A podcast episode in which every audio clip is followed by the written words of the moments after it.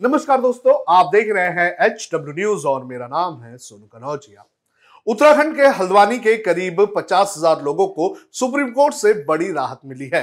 Supreme court ने उनके आशियाने को तोड़ने के नैनीताल हाईकोर्ट के फैसले पर फ़िलहाल रोक लगा दी है। सुप्रीम कोर्ट ने अपने आदेश में क्या कहा है और नैनीताल हाईकोर्ट का क्या आदेश था यह मैं आपको इस खबर में बताता हूँ। इस पर आज हम इस खबर में चर्चा करेंगे। लेकिन उसके पहले मैं आपसे अपील करना चाहूँगा कि आप इस वीडियो को बड़े पैमाने पर शेयर करें और इस मामले पर अपनी राय हमें ज़रूर साझा करें। सबसे पहले आपको बताते हैं कि मामला क्या है। हल्द्वानी उत्तराखंड के कुमायूं ज़िले का सबसे बड़ा शहर है। यहाँ बनबुलपुरा क्षेत्र में रेलवे की लगभग 29 एकड़ ज़मीन है और यहाँ पर बने करीब 4000 घरों को तोड़ने के आदेश नैनीताल हाईकोर्ट ने दिए हैं।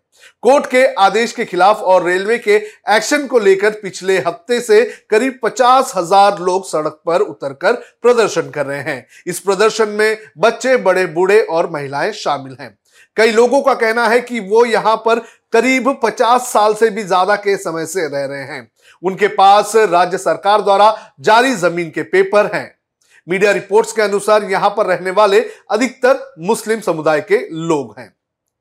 जानकारी के अनुसार आज़ादी के पहले इस हिस्से में बगीचे, लकड़ी के गोदाम और कारखाने हुआ करते थे। इनमें उत्तर प्रदेश के रामपुर, मुरादाबाद और बरेली के अल्पसंख्यक समाज के लोग काम करते थे। धीरे धीरे वो लोग यहाँ बसते गए और रेलवे की 29 एकड़ ज़मीन पर कब्जा हो गया। हल्द्वानी रेलवे स्टेशन के आसपास का ये इलाका करीब दो किलोमीटर से भी ज़्यादा के क्षेत्र को कवर करता है। इन इलाकों को गफूर बस्ती, ढोलक बस्ती और इंदिरा नगर के नाम से भी जाना जाता है। यहाँ के आधे परिवार भूमि के पट्टे का दावा कर रहे हैं। इस क्षेत्र में चार सरकारी स्कूल, ग्यारह निजी स्कूल, एक बैंक, दो ओवरहेड पानी के टैंक दस मस्जिद और चार मंदिर है। बुधवार को स्थानीय प्रशासन ने रेलवे के साथ मिलकर ज़मीन का निरीक्षण किया, जबकि हटाए जा रहे निवासियों ने बेदखली रोकने के लिए कैंडल मार्च निकाला और धरना भी दिया। इलाके की एक मस्जिद में सैकड़ों लोगों ने सामूहिक रूप से नमाज़ भी पड़ी मस्जिद उमर के इमाम मौलाना मुकीम कासमी ने बताया कि लोगों ने सामूहिक रूप से समाधान के लिए प्रार्थना की है। कुछ प्रदर्शनकारी तो मस्जिद में और प्रदर्शन करते वक्त रोते हुए भी दिखाई दिए। प्रदर्शनकारियों में से एक सत्तर वर्षीय खैरुनिसा ने दी इंडियन एक्सप्रेस से बातचीत में कहा कि मैं यहाँ आज हूँ, कल नहीं भी रह सकती हूँ। मुझे मेरे बच्चों और पोते पोतियों की चिंता है। क्या इस ज़मीन पर घर, स्कूल और अस्पताल बनने के बाद ही रेलवे जागा है? अब जानते हैं कि हाईकोर्ट ने अपने आदेश में क्या कहा है। हाईकोर्ट ने आदेश दिया है कि विवादित क्षेत्र रेलवे की संपत्ति है, नजूल की भूमि नहीं है, जैसा कि निवासी दावा कर रहे हैं। एक पेज के आदेश में कोर्ट ने कहा कि कब्जाधारियों का यह तर्क खारिज किया जाता है कि वे संबंधित पट्टों के आधार पर नजुल की भूमि पर रह रहे हैं। दरअसल कब्जाधारियों ने यह दावा म्यूनिसिपल डिपार्टमेंट की ओर से 17 मई 1907 को जारी ऑफ़िस मेमोरेंडम के आधार पर किया था। कार्यालय ज्ञापन की सामग्री पर विचार करते हुए न्यायालय ने कहा है कि यह एक सरकारी आदेश नहीं था और यह प्रतिवादियों यानी कि अतिक्रमणकर्ताओं पर कोई अधिकार प्रदान नहीं करता था। अब इस पर रेलवे और स्थानिक प्रशासन का क्या कहना है यह भी हम आपको बता देते हैं।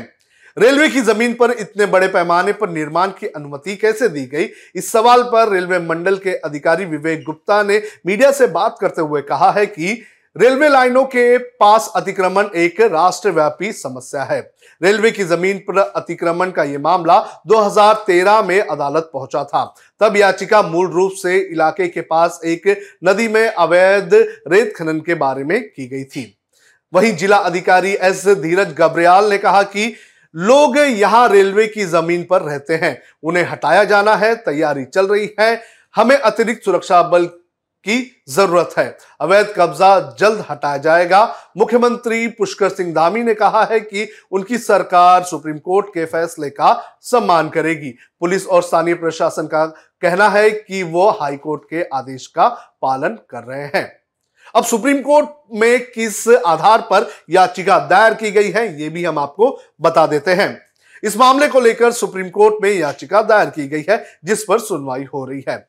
याचिकाकर्ताओं की तरफ़ से वरिष्ठ वकील प्रशांत भूषण और कांग्रेस के वरिष्ठ नेता सलमान खुर्शीद पेश हो रहे हैं।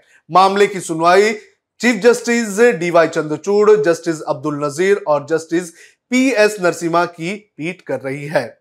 याचिका में कहा गया है कि याचिकाकर्ता गरीब लोग हैं जो सत्तर से अधिक वर्षों से हल्द्वानी ज़िले के मोहल्ला नई बस्ती के वैध निवासी हैं।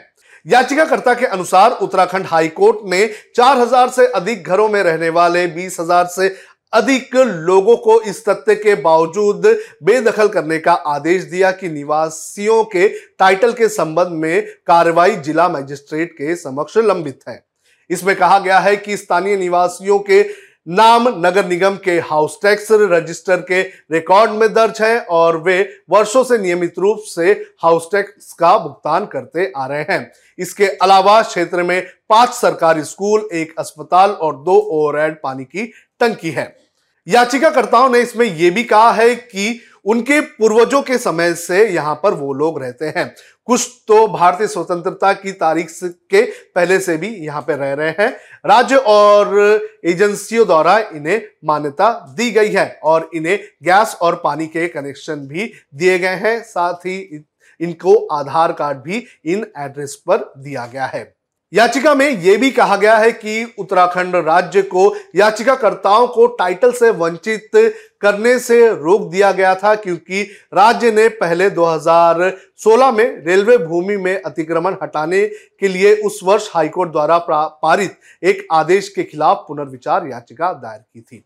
याचिका के माध्यम से याचिकाकर्ताओं ने इस बात पर प्रकाश डाला है कि रेलवे और राज्य प्राधिकरणों द्वारा अपनाए गए मनमाने और अवैध दृष्टिकोण के परिणाम स्वरूप याचिकाकर्ताओं के साथ साथ विवादित भूमि के अन्य निवासियों के आश्रय के अधिकार का घोर उल्लंघन हुआ। और इस प्रकार भारतीय संविधान के अनुच्छेद 21 का भी उल्लंघन किया गया है।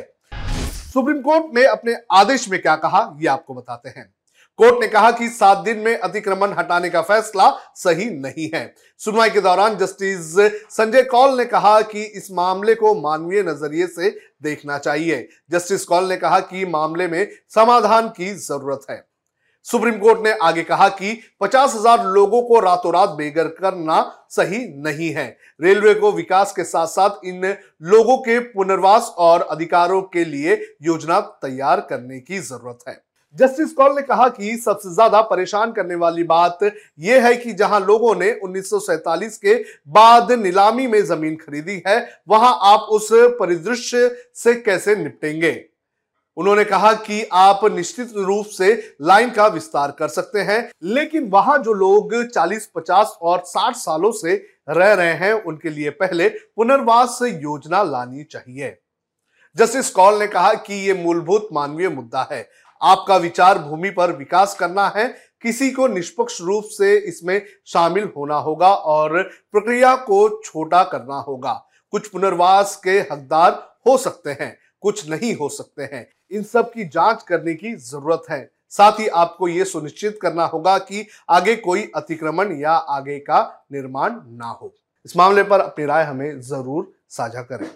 अब खबरें पाइए सबसे पहले हमारे मोबाइल न्यूज़ एप्लीकेशन पर। एंड्रॉइड या आईओएस प्लेटफॉर्म पर जाइए एच डब्ल्यू न्यूज़ नेटवर्क को सर्च कीजिए डाउनलोड कीजिए और अपनी सुविधानुसार भाषा का चयन कीजिए। खबरों की भीड़ में अपने काम की खबर पाते रहिए।